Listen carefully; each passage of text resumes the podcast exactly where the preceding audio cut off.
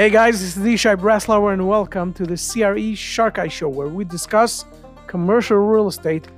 On Mondays, we dive deep into an asset class, and on Thursdays, we go into some inspirational stories for the weekend.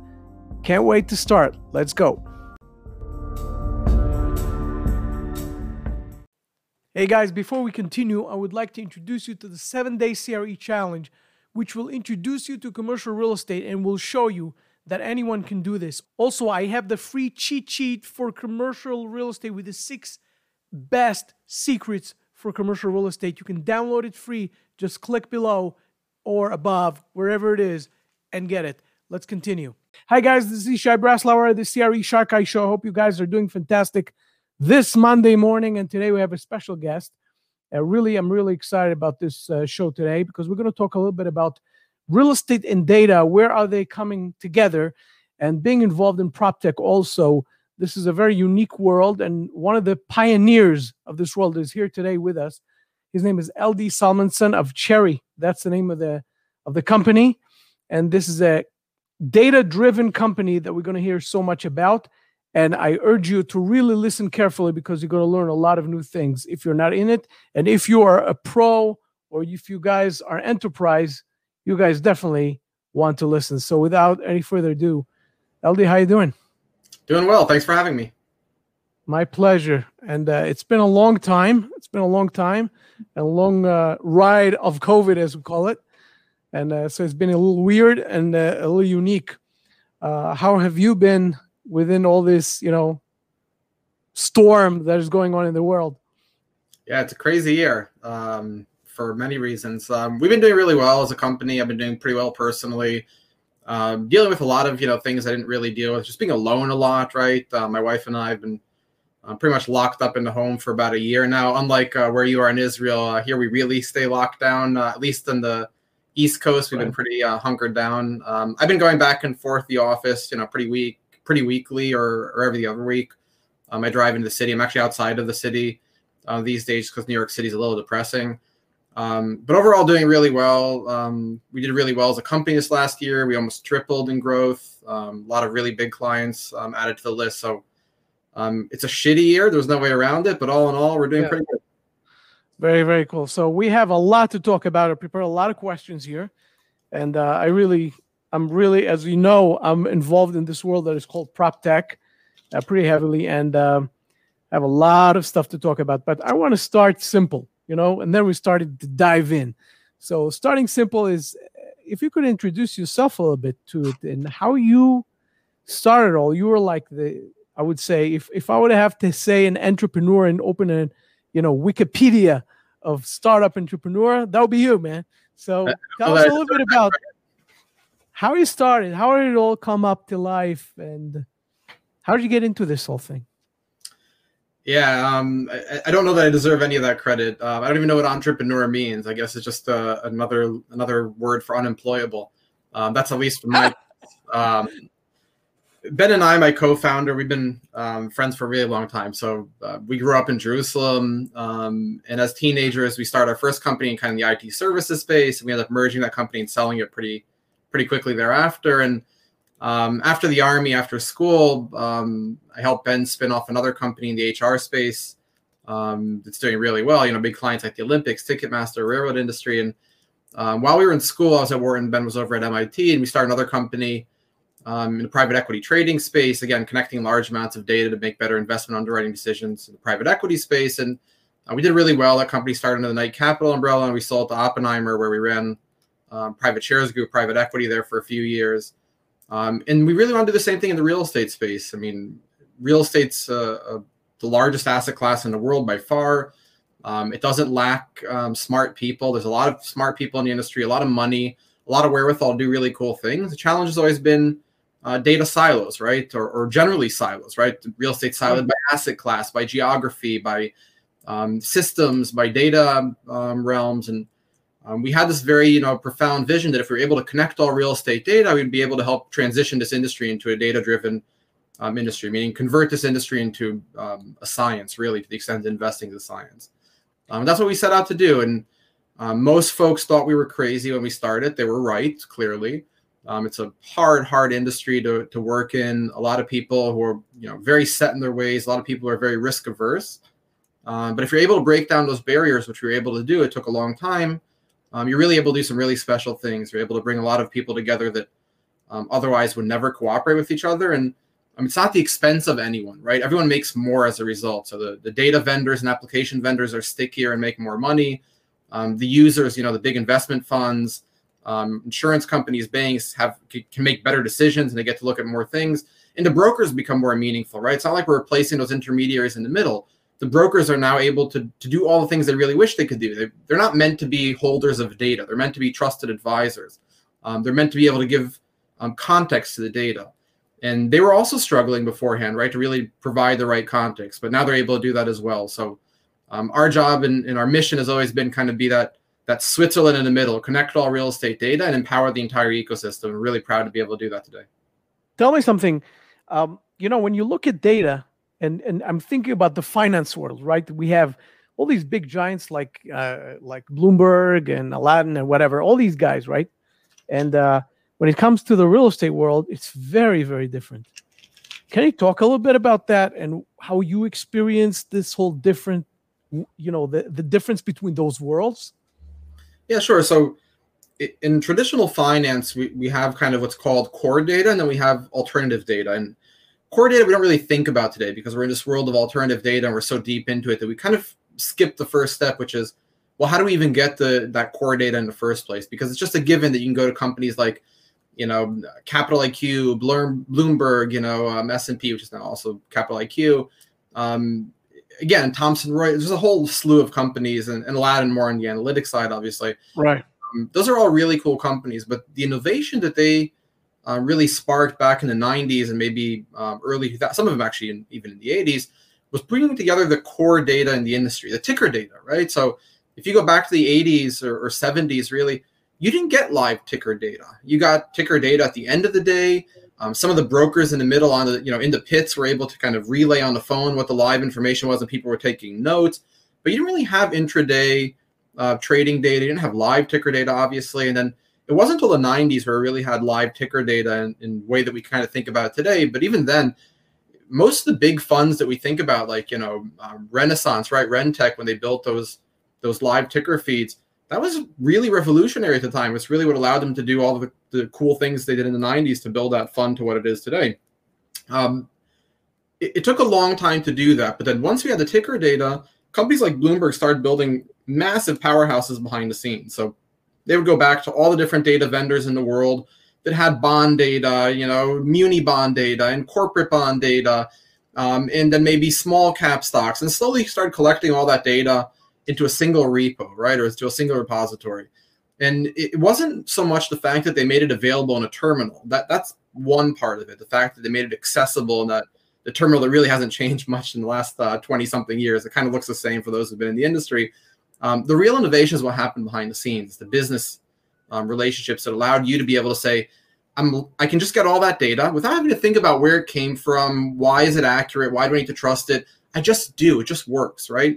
So that's the first right. innovation that happened um, in those core data providers, and we don't have that in the real estate industry, right? So we can jump and skip ahead to the to the alternative data world, which is really cool, right? We have a lot of really great partners in that space, and for those who don't know, we have hundreds of partners, and um, we bring together a lot of different data vendors in, in the alternative space as well. But the real innovation is the core data space, and in the real estate industry, that isn't one provider, right? It's a whole slew of providers. Trepp and RCA and CompStak and Reis, Moody's and CoStar and a few other data sets. And we can also go to the public data vendors like First American and CoreLogic, uh, Black Knight, ATTOM, right, which aggregate some of those data sets. You need to bring all that together first, right? And before we bring that together into a single kind of cohesive core data set, what we call our foundation data set, you really can't do anything, right? So first you have to build that foundation of core data sets. What is this property? What is the community around it? Who owns it? things of that nature. And only then can you start layering on top all that um, alternative data, things that are really cool data sets, like maybe like a SafeGraph or Unacast for foot traffic, or ADP or Equifax for you know um, paycheck data or, or credit risk, and the list goes on and on to really cool data sets. Tell me something. This is really interesting way of saying, but when it comes to you guys, okay, so you have all these, you know, you see all the differences, you see all the companies. when you came in and you built and you started Cherre, how are you guys different from all those existent, you know, uh, uh those existing companies like CoStar and all these guys that are there? How are you guys? How do you differentiate yourself from this? Well, we're really a different type of company, right? So companies like CoStar, Trepp, RCA, CompStak, those are companies that collect source data, right? Those are all really cool companies. Let's, let's look at CoStar for an example, right? And CoStar is not a partner of ours. Hopefully, they will be right. one day. Um, they're actually the only major vendor that's not a partner of ours yet, but uh, hopefully we'll change that.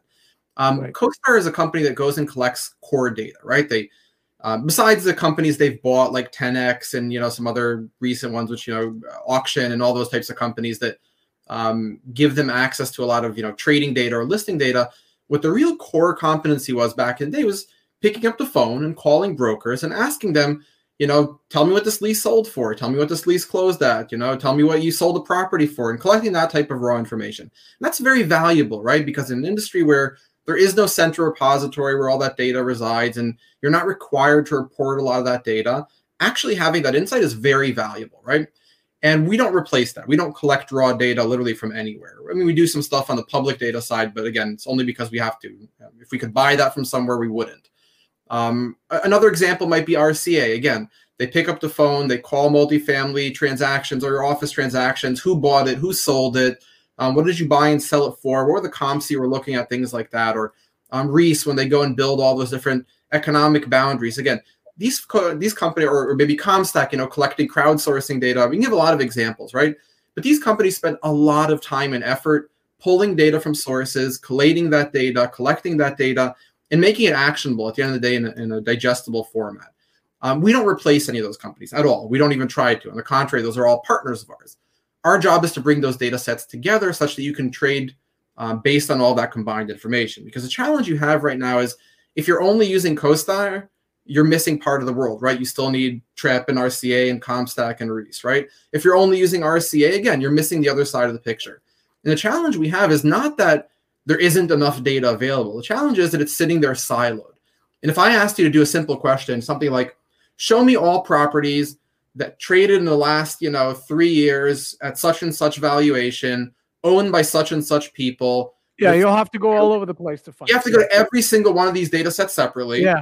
And nothing connects, right? Because the addresses don't match. This one will have a building name. Don't match. A lot, right? The data from the zoning is one. The data from the tax is one. Everything is different. Yeah, yeah. Exactly. And and our philosophy hasn't been let's go replace those folks. On the contrary, our philosophy has been each one of those vendors separately is extremely valuable, and they you know they buy up the ones within their vertical such that they don't really have to compete within each other. Um, and again, there's some new entrants that try and maybe compete and peel off. You know, Reonomy's buying a few data sets and they're trying to compete maybe with RCA, but at the end of the day, I don't know any uh, major professional is going to choose, let's say, Reonomy over an RCA, right? Um, I know a lot of brokers that will use a Reonomy, for example, to try and get a phone number for someone to call up or something like that, but that's not what RCA is competing for. And to the extent that Reonomy builds that customized data set, you know, even if it's collating for some others, that will have a legitimate use case that will will perpetuate, right? Our philosophy has been very different. Our job is not to, you know, put together an application. Our job is not to collect source data and compete with a CoStar, Trepp, or RCA. Our philosophy has been let's bring all those data sets together such that you, as the investor, as the large enterprise investor, is able to make better investment underwriting decisions because our assumption is that you've already utilized the maximum amount of value that you can extract from any single data set. We've passed the world, right? Now we're in the point of what value can we extract from connected data sets? And that's our philosophy at Cherre. Tell me something.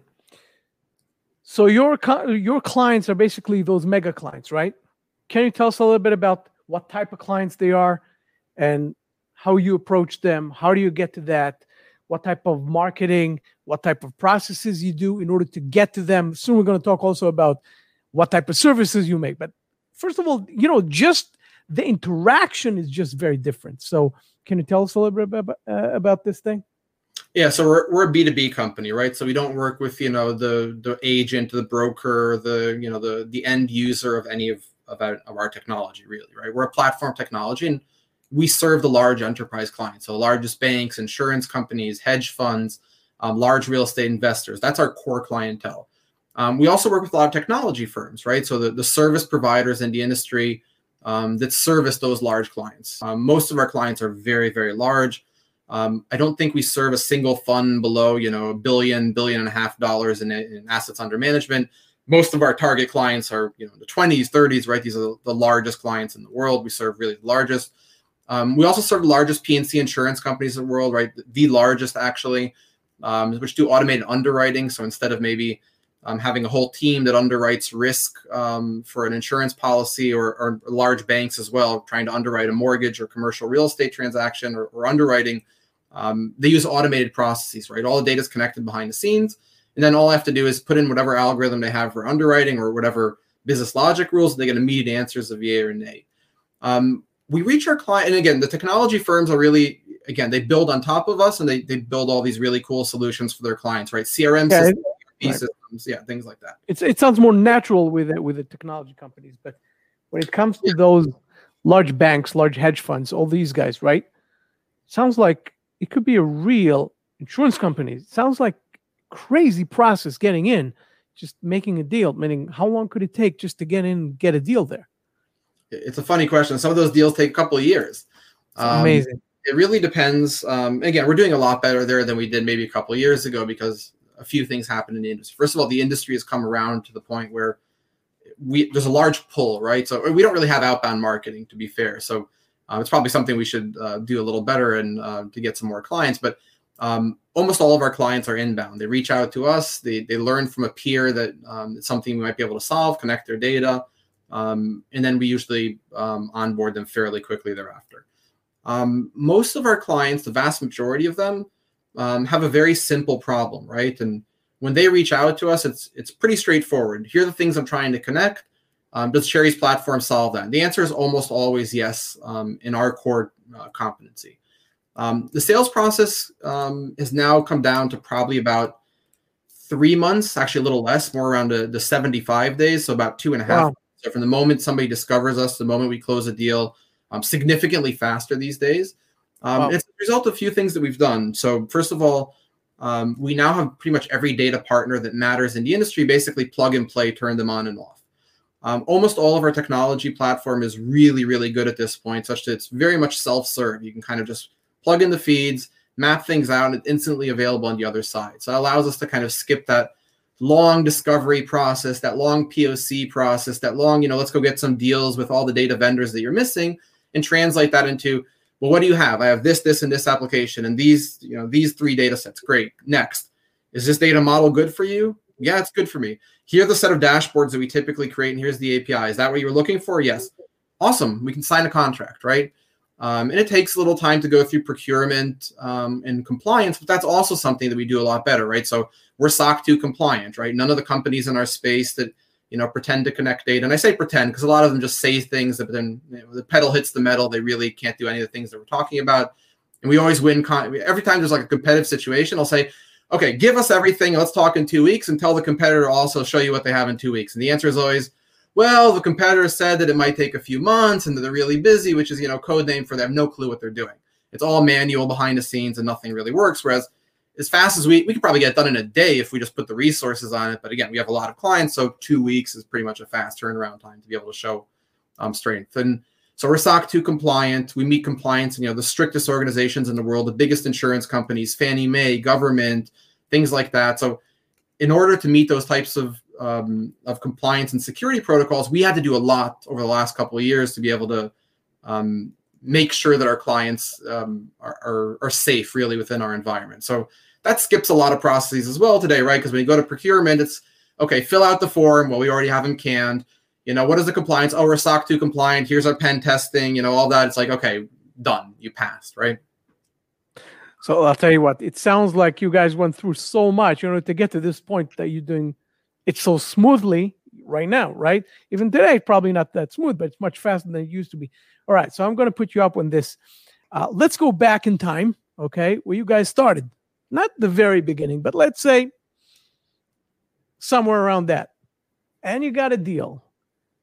And you get bumped into those enterprises. You guys are small, right? You guys are tiny. And they are asking for all these questions compliance, security, cyber, all kind of things you probably half of it you didn't even know about. Okay. How'd you deal with that? Yeah, it wasn't easy. Um, I think I spoke about this in the past publicly, but winning an enterprise deal as a startup is one of the hardest things in the world. Um, you're basically going up against you know everything, right? It's not even just you know security and compliance, which are huge, huge fears, right? I mean, right. if I'm a if I'm a major P&C insurance company or I'm, a, or I'm Fannie Mae, right? I'm going to say, wait a minute, I'm going to give this tiny company that I've probably never heard of before this meeting which who knows what security protocols they have. Even if they say they're good, how, how big is the team? Five people? What, what could they possibly do, right? Um, how what compliance could look like there? They, they don't have a controller, right? They don't have a, a legal in-house, right? They, they have nothing, right? Um, if something goes wrong, how can they guarantee uptime, right? You know, if some if there's a crash tomorrow, it's going to take them a month to get back up and running. Um, what if the company disappears? They run out of money tomorrow, and now now my core infrastructure, right? We're a core infrastructure company. What if they disappear tomorrow? My entire infrastructure is you know built on top of them. What a disaster, right? What if my competitor buys them? Will they shut me off? You know, or am I going to have to worry about that as well? The list goes on and on and on, right? Crazy. Um, so you go up against everything. Um, my only solution has always been to be very open up front with those clients and say, we don't have all the things that you want us to have, but here's the things I can guarantee. First of all, we're going to do the best that we can do with what we have. Right? We're going to really work hard. Second, we can't afford for you to tell everyone else that we sucked. We need you to tell everyone else that we were amazing, that we worked our asses off and you got incredible experience. Me personally, the founder of the company, together with Ben, my co-founder, we literally gave personal guarantees, not written personal, personal human guarantees saying, we got you covered. We're going to be behind this personally. We're going to make sure that this works. Um, and that goes a long way in an enterprise environment in early stages. And you need to find a champion in the company that's willing to take a bet on you and say, okay, you know, I understand the risks that we're taking. We're going to put those in a box, right? We're going to make, we're going to put you on a plan. You're going to have to be compliant within such and such time. You're going to have to pass the SOC 2. We had to pass SOC 2 compliance because the clients made us pass SOC 2 compliance, right? We're going, to, we're to give you our data, but we're going to make you put, you know, we're going to put on a plan. You're going to have to kind of eventually get to where we need you to be. You're going to have to hire people, you know, security and logistics managers. You're going to have to hire pen testing, you know, penetration testing companies. You're going to have to migrate certain um, risk protocols in a company over time. All these things um, you have to commit to doing. And it's not easy. Um, I'll say that we absolutely lost certain deals during that time because companies said, well, that's cool, but I'm not going to take that risk on you. And, you know, come back to us when you've passed all those things. But some will take that risk on you. And those early partners um, are people you should be extremely grateful to have. And it's not easy to get them. And we're extremely grateful. All those are still clients of ours today. They've been incredibly supportive over the years. And that's um, great we owe them a lot personally, but we also owe them a lot professionally because this company couldn't exist without them. It's amazing. Tell me something. When you are talking about the real estate data, I have a lot of questions, but I want to get into the next thing is when you look at the real estate data, right? It's so messed up, right? It's so not organized.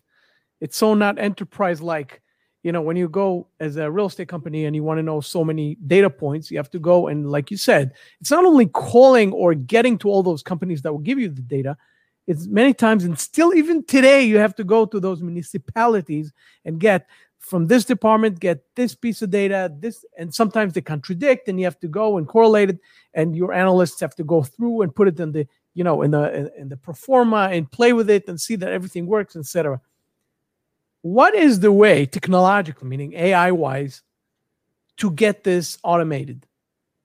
How do yeah, you guys do it?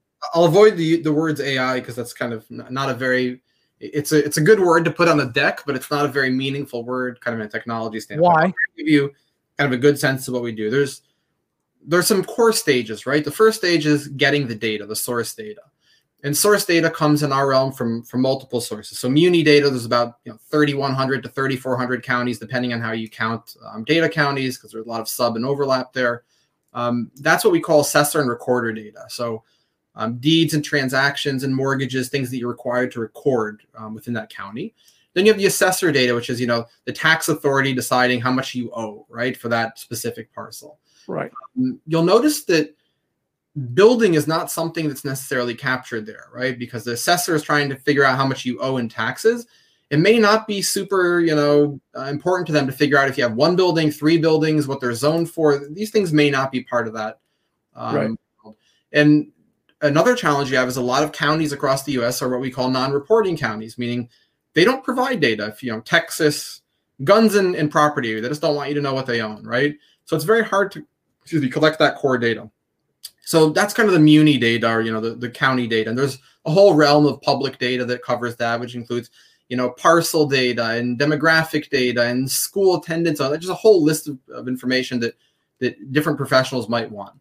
Then you have the second realm of data, which is um, paid data vendors, right? That's that's data that you buy. You can buy from CoStar, Trepp, RCA, right. all those great vendors out there.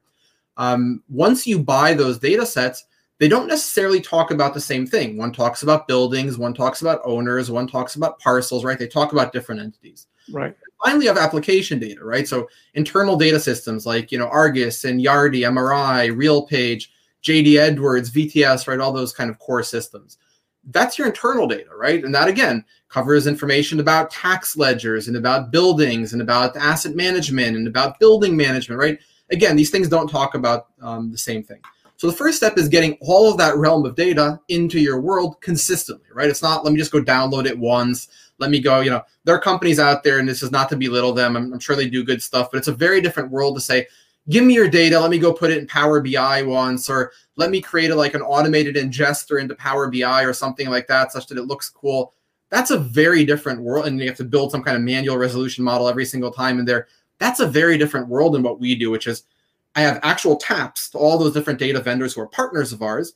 All that flows into a single environment consistently. If you said, how often does that data come in? I can answer reliably how long how long it takes it to process through the system, how often it's updated, if the county dropped it tomorrow, what changed since then, right? All that type of stuff. So that's the first part, getting data in. We've built automated processes, ingestion processes for pretty much every type of data in the world um, and taps, kind of like faucets. You can literally turn on and off with all of our data partners. Like if you want RCA data, so long as you're an RCA data partner, meaning you're, you're sorry, an RCA client, and you're paying them the right fee, you could turn it on. That's it. It just flows through the system, right? And if not, we can make that available because we, we love upselling those clients so they can go um, buy data that we think is valuable for them to make better decisions. The second step is things that would happen in any data world. It's not necessarily a real estate specific problem, which is how do we clean and prepare this data for things that are about to come? This can mean simple things like, you know, making sure that, you know, a zero, not um, an empty space, an NA. What does that mean? They're all different types of way of saying I don't know or zero, right? Or, or what if it's really a zero, right? Does zero mean that I don't know? Does zero mean that I didn't fill out the form? Or does zero mean it's actually a zero value there, right? We didn't pay right. tax, right? So there's a lot of things around, you know, cleaning the data, preparing the data, normalizing the data. And a lot of the normal processes that we would typically use um, outside of the real estate world would actually be very scary to use in the real estate world because we take these regular rules and we apply them to the real estate world. We're actually ruining the data because we think that we're cleaning stuff up, but there's all these unique problems in real estate um, that preparing the data in the wrong way would actually ruin the resolution that we'll talk about in a second. So we have to do all the regular things that we do for any data prep and cleaning and resolution, or sorry, before resolution, but we have to take these really specific steps and nuances to make sure that it works um, for the real estate world. Then we have entity resolution, right? How do we put all this data into a single model um, in a way that makes sense together with certain business logic rules? And again, here are the challenges. Someone might say, well, okay, they all have an XY coordinate. Let's just map on the XY coordinate. There are a lot of companies out there that kind of try and solve things geospatially. And it sounds good, but it's a really, really naive way to solve things. I mean, so I'd say, well, if, it, if something has the same XY coordinate, it must be the same thing. Well, first of all, what are we talking about? Are we so is this the building? Is it the lot? Is it an owner? They all have the same XY coordinate, but doesn't really mean anything.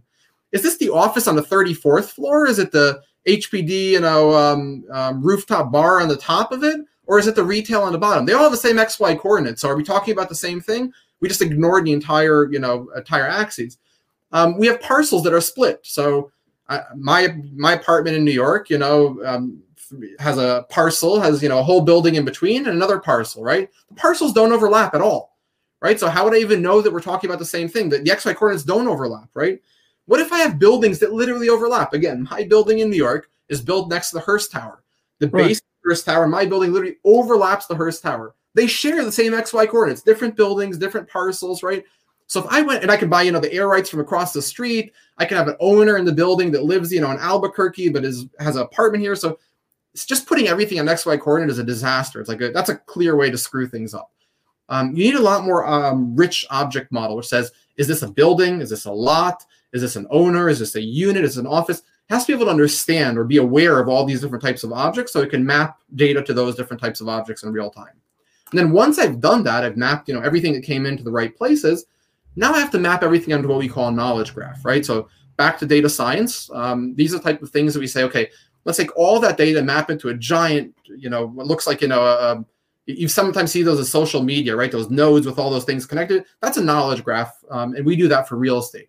And once you map a knowledge graph, you could start uncovering certain hidden things that would sit within that graph. Like who's the actual owner of a property behind an LLC?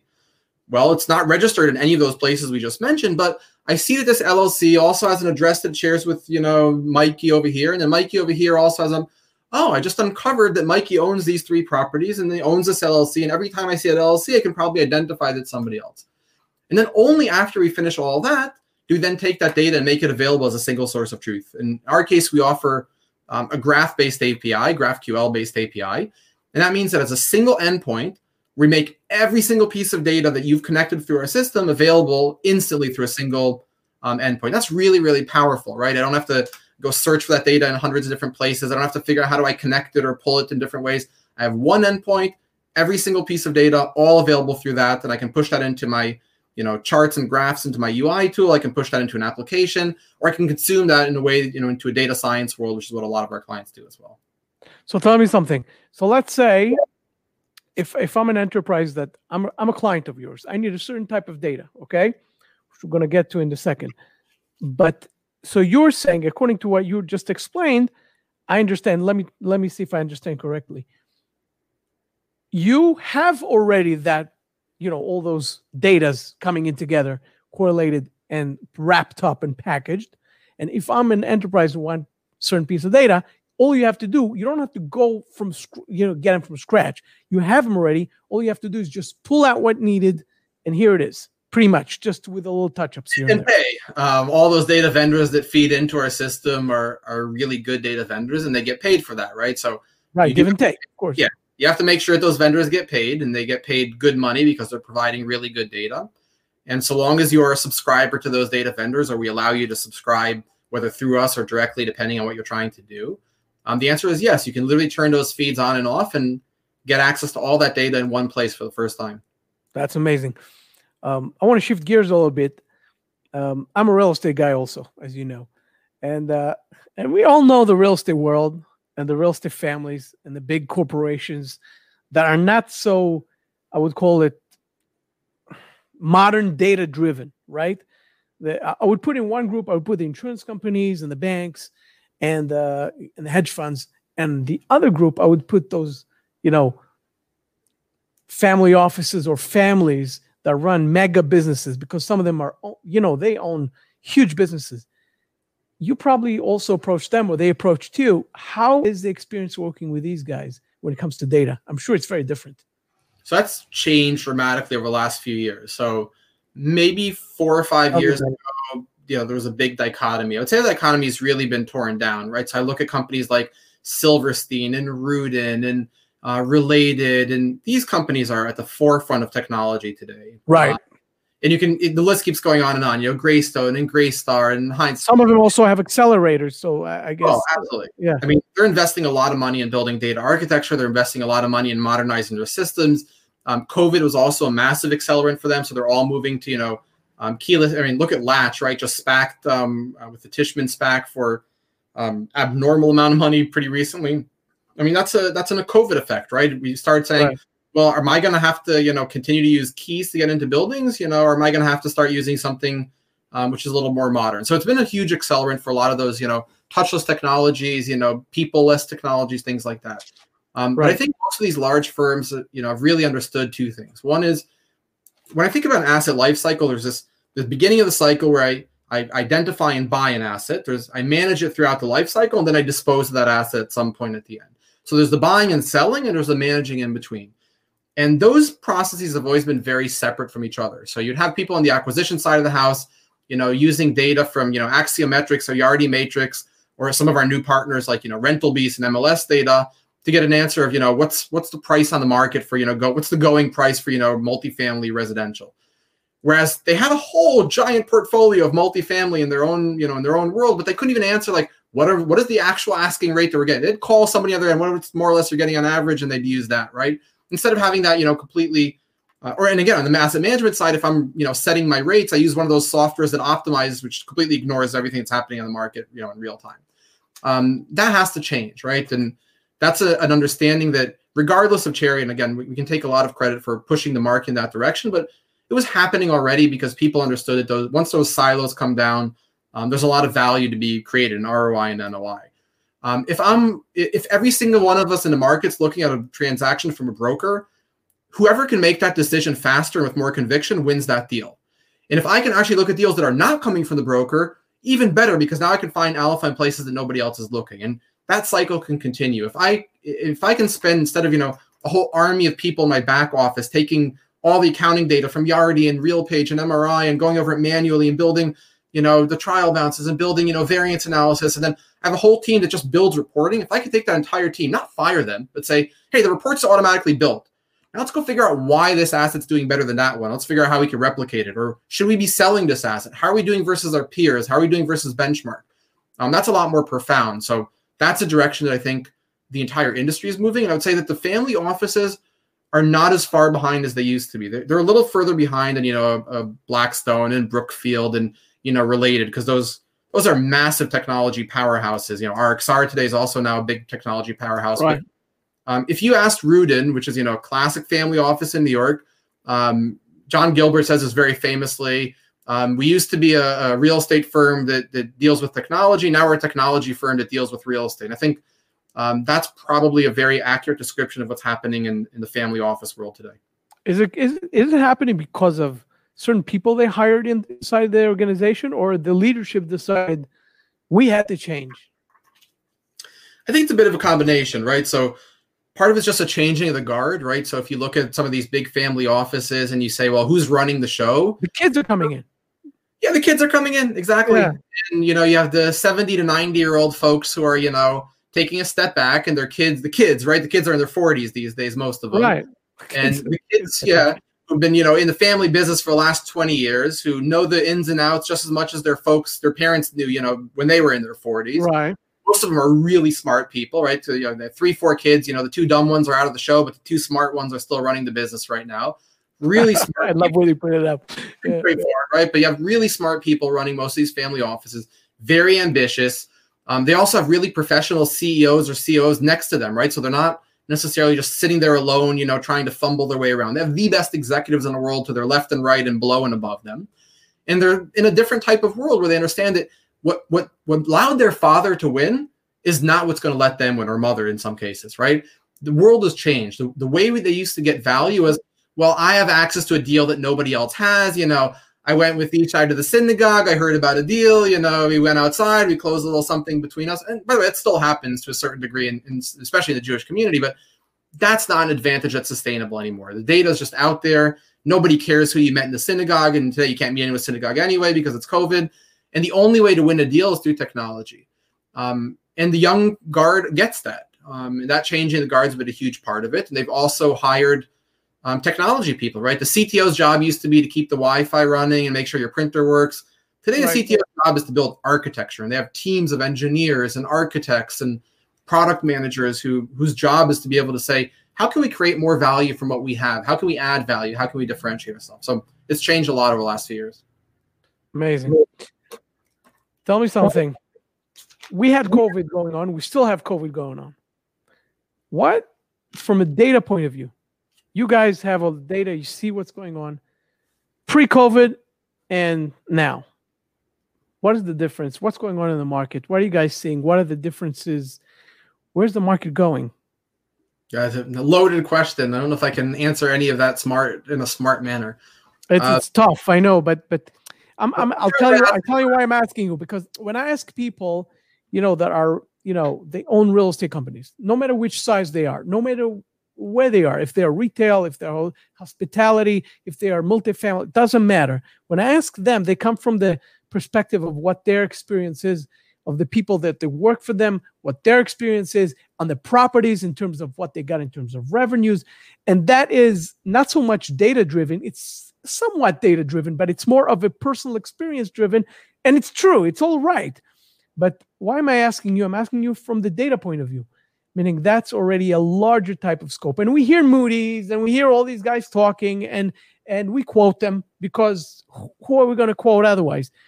But I'm asking you because you have some of the information that is more of the inside information. So that's what I'm asking you.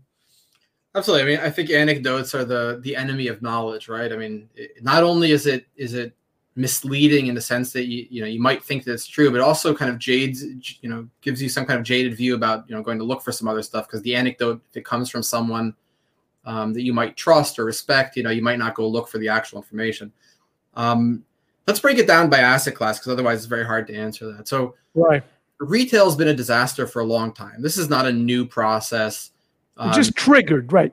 Yeah, I, I, would say I don't even know if it's triggered at this point. I think it probably triggered before the recession. Um, we're way overbuilt in the U.S., North America. You know, the only country in, in the world that's even close to the U.S. in, in in overbuilt square foot for retail is Canada, um, and even that's not even close to how much we have in the U.S. And we don't even count everything in the U.S. There's a lot of right. um, mixed retail things like that. We don't even count that as part of statistics, right? So we could burn, you know, 50 to 75% of all retail in the US and we'd still be overbuilt compared to every other country in the world. Um, so that's the first challenge, which is we just have a lot of space that's allocated to retail that that makes no sense whatsoever. You know, those big malls of the 70s and 80s make no sense in this world. So omni-channel is doing okay. You know, the big box omni-channels, um, they're doing okay, but everyone else is pretty much bleeding. You're talking about more the discount. Pardon me? You're talking about more the discount discount stores, that kind of stuff? I think about uh, general multi-channel multi-channel so large retail that you know online offline um, the the major center is both a distribution center and it's a store right. and a way to push products um, and it may be serving you know kind of a, an essential type of, of, product like you know like a walmart you know groceries are also there you know they also have gas and you know and like everything in one place those places have been doing pretty well throughout the recession. Actually, some of them did even better than they did before. Right. They were also doing well before. Um, the giant malls are dying, right? I mean, all you have to do is go into Jersey and see that new ski mall. God knows who, who thought that would be a good idea when it was built. Um, the ski's horrible. The stores were about to open before COVID, and then COVID hit. Um, that's going to be a, a, bloodbath, I think. And, and most malls in the U.S. are going to be a bloodbath because they were built at a time where it made sense. But when you look at the, you know, 15 to 30 years later, they make no sense. Nobody wants to go to a mall to buy stuff, right? We can buy shit online. Right. That's that's what right. the world changed. And that was just a long, slow trickle of things like that.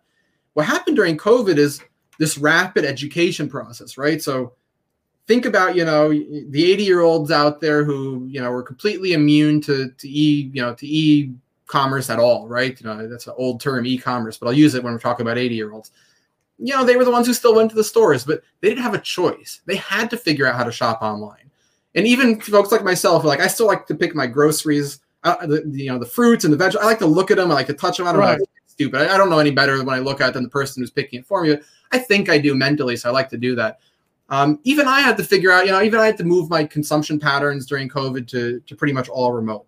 So everybody who is untrained how to transition to e-commerce or to online shopping transition. They were trained, and once you're trained, we know that you know once you're trained to buy stuff online, it's very hard to go back. It's very hard to go into a bookstore after you have the convenience of Amazon. It's very hard to go into a toy store and buy stuff for kids when you just order it online through Amazon. Um, so retail, I would say, is just went through a you know it was already in this dying trend, and it was just you know kind of off the nose, you know, like a nosedive off the cliff at the end. And I think the only thing that will save retail to a certain degree is um, this kind of experiential shopping, which could, which combines you know offline and online shopping. So think of a company like Bonobos or Warby right. Parker, things like that that are trying to create. Or um, there's a company called Showfields, um, which I really like. Um, I don't know how they're doing, so I, I, don't want to put a personal endorsement. I know the founders are really cool people, but I think the concept's a really, really good concept. I think that's probably the future where you can say, um, I'm a store. I want to open up like a pop up shop for you know three, four, six months in you know Minnesota, and then I want to yeah. open up in Detroit. I want to get you know more shopping around that, but I don't want to open up a random store and keep it forever in Detroit for the ten year lease. It makes no sense to me, right? Right. I think we're going to see a lot more of that in retail, and I'm excited about that. Right. The pop up idea is, is coming up really fast, right?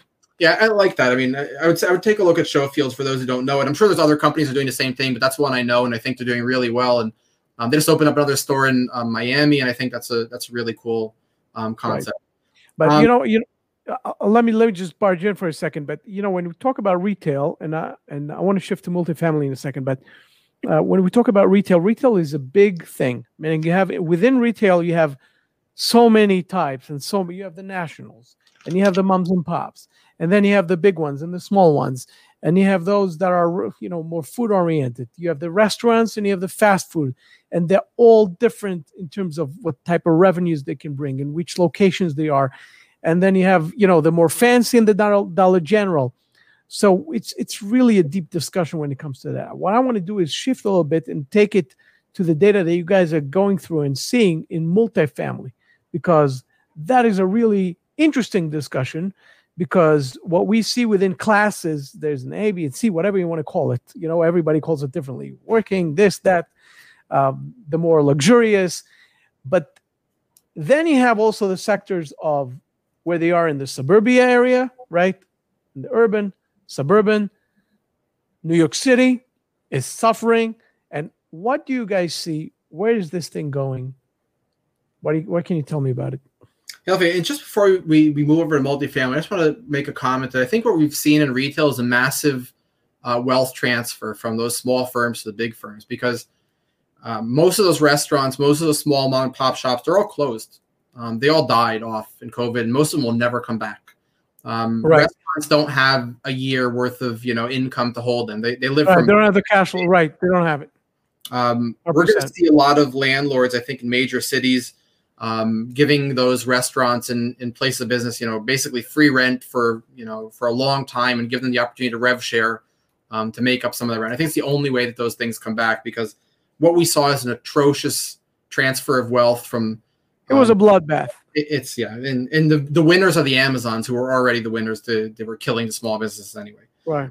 Um, multifamily is an interesting question, right? First of all, we're fortunate in the in the residential space. You got to live somewhere, right? Unlike you know offices where you say, "Do I have to go to office?" Not sure. Do I have to buy on, in a store? Not sure.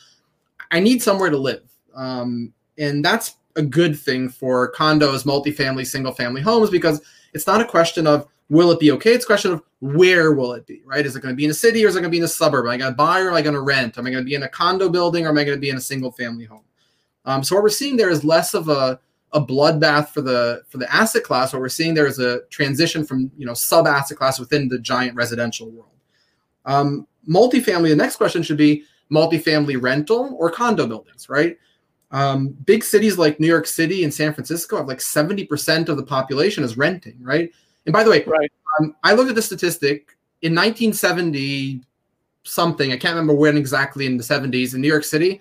It was the exact same ratio. 70% were renters, 30% um, were owners. So here we are 50 years later, and essentially the dynamic, it's changed a little in between, but essentially the dynamic 50 years later in New York City is also true in a lot of other major cities, basically the same.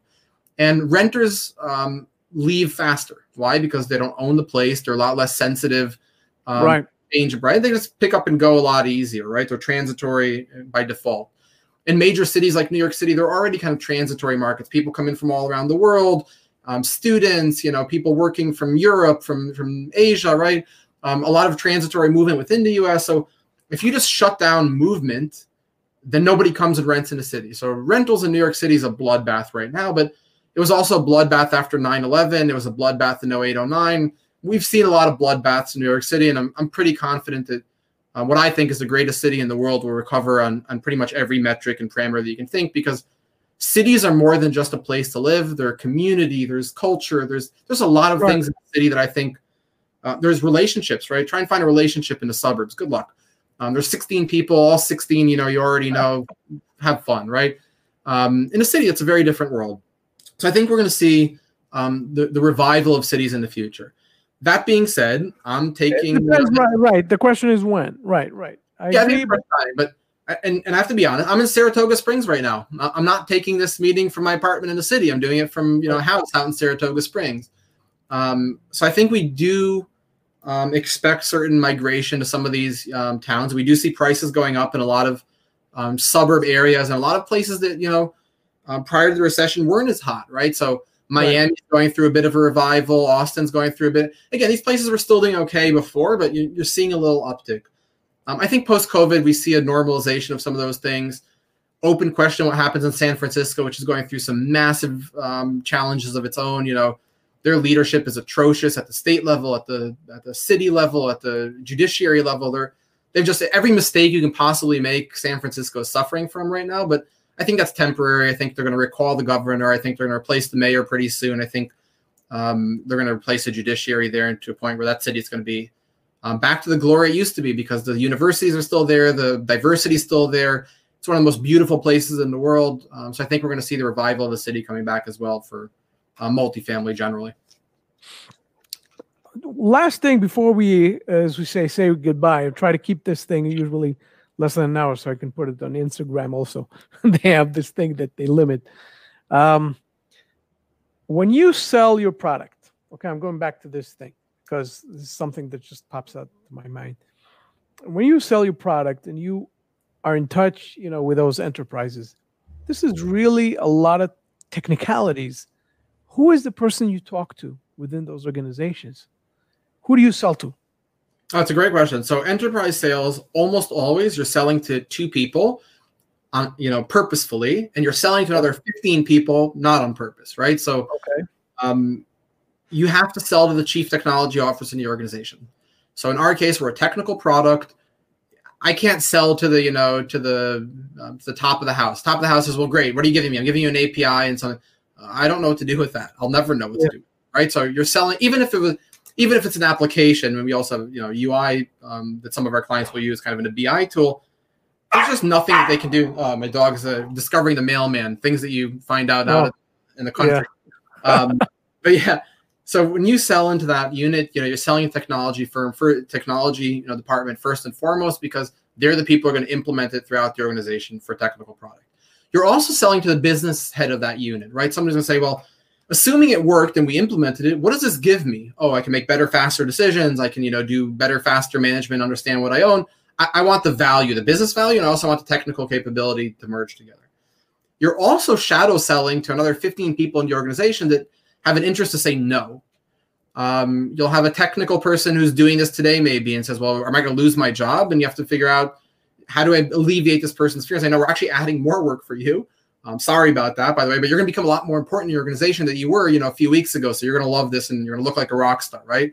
And the people right. on the analyst side are like, Am I going to be replaced? No, no. You're still making decisions. We don't replace the, the decision of what to do. That's not our job. Our job is to make you the rock star and say, given all the information out there that now you have on your finger at your fingertips for the first time, now you can be a lot smarter and say, oh, you know, I really don't want to buy that asset over there. I would have looked like an idiot if I would have bought it. Uh, this one over here that everyone would have passed on, I'm going to buy it now. I look like a rock star, right? And you know, people in the accounting or the analysis side, like, am I going to get fired now that this report's automated? No, no. Now you became a lot more important. Instead of typing in data, your job is now to say, well, why is this different than it was a month ago? Oh, you know why? I just discovered something, right? So how do I empower all these people that are afraid about you know what this means for them to to make sure they don't say no, right? Because that's the fear they say no. Um, right. So the technical team, it's the business team, it's all the people in the organization that you may or may not know about.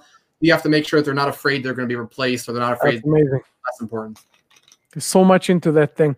Um, before we say goodbye, can you give me an example of a product that you were supposed to create, meaning or a service that you were supposed to give to one of your clients?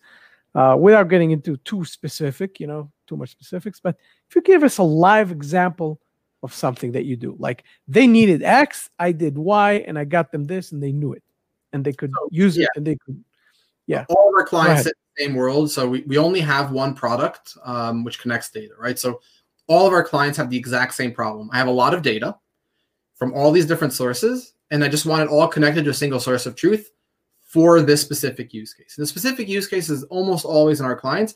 I want to buy assets or I want to manage them better. Um, so again, most of our clients are confidential. You can see the ones on the website. I, I hate naming a name because anyone I name, somebody's going to get upset that I didn't mention them as well. But um, take a, a, top five large investment manager in the U.S., one of the biggest private equity firms in the world. Um, every single process of buying an assets, again, manual analysts come in from the broker, spend weeks taking data from all these different places, building models, push into Argus, coming back, and once I make the decision to buy it, then the becomes the next step. Well, how do I add it to my Yardi and RealPage systems, and how do I add it to my JD Edwards, and how do I build the reports, and now all that manual. Instead, today everything's connected behind the scenes. I can now say when I'm looking at this asset, give me everything I know about this asset. Great. Push it into a model instantly. Great. Push it into Argus to get the calculation. Great. I, I, made the acquisition, you know, through a Dealpath or some other, you know, manual um, process they're buying it through. Awesome. I have it, you know, in a CRM system like, you know, Apto or Rethink or something like that. Great. I'm tracking it.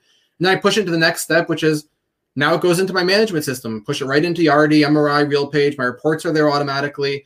And my, my reporting upstream to my LPs is also done automatically. So we took a process that's completely manual, millions and millions of dollars of many people, you know, having to do stuff manually And instead it's just you know a couple pushes of buttons and everybody's smarter and, and does the things a lot better than they used to it's amazing ld i don't want to take more of your time thank you so much for being with us that was really interesting really fun also really enlightening and uh, i wish you well in this crazy time and hopefully you'll go back to the city happy and uh, back to normality as we call it so thank you so much. I really appreciate it.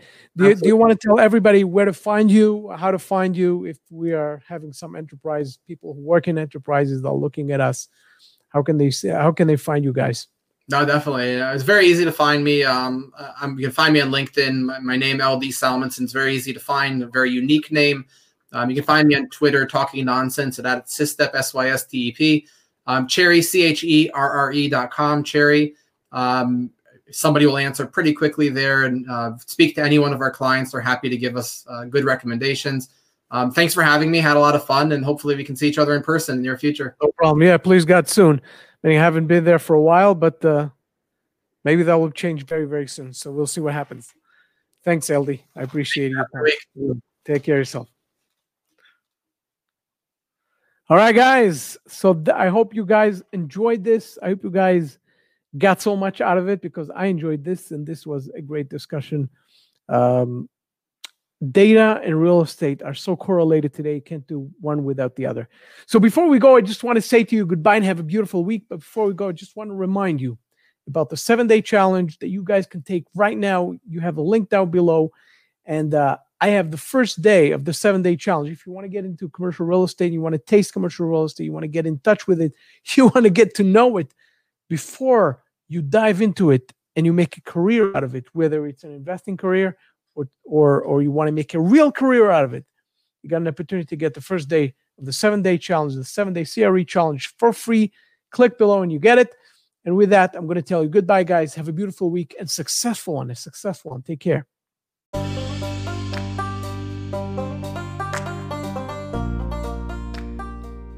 Hey guys, thanks for joining me in this CRE Shark Eye show. I hope you enjoyed it. And go subscribe, download, do whatever you guys need to do. And I'll see you in the next episode. Take care of yourselves.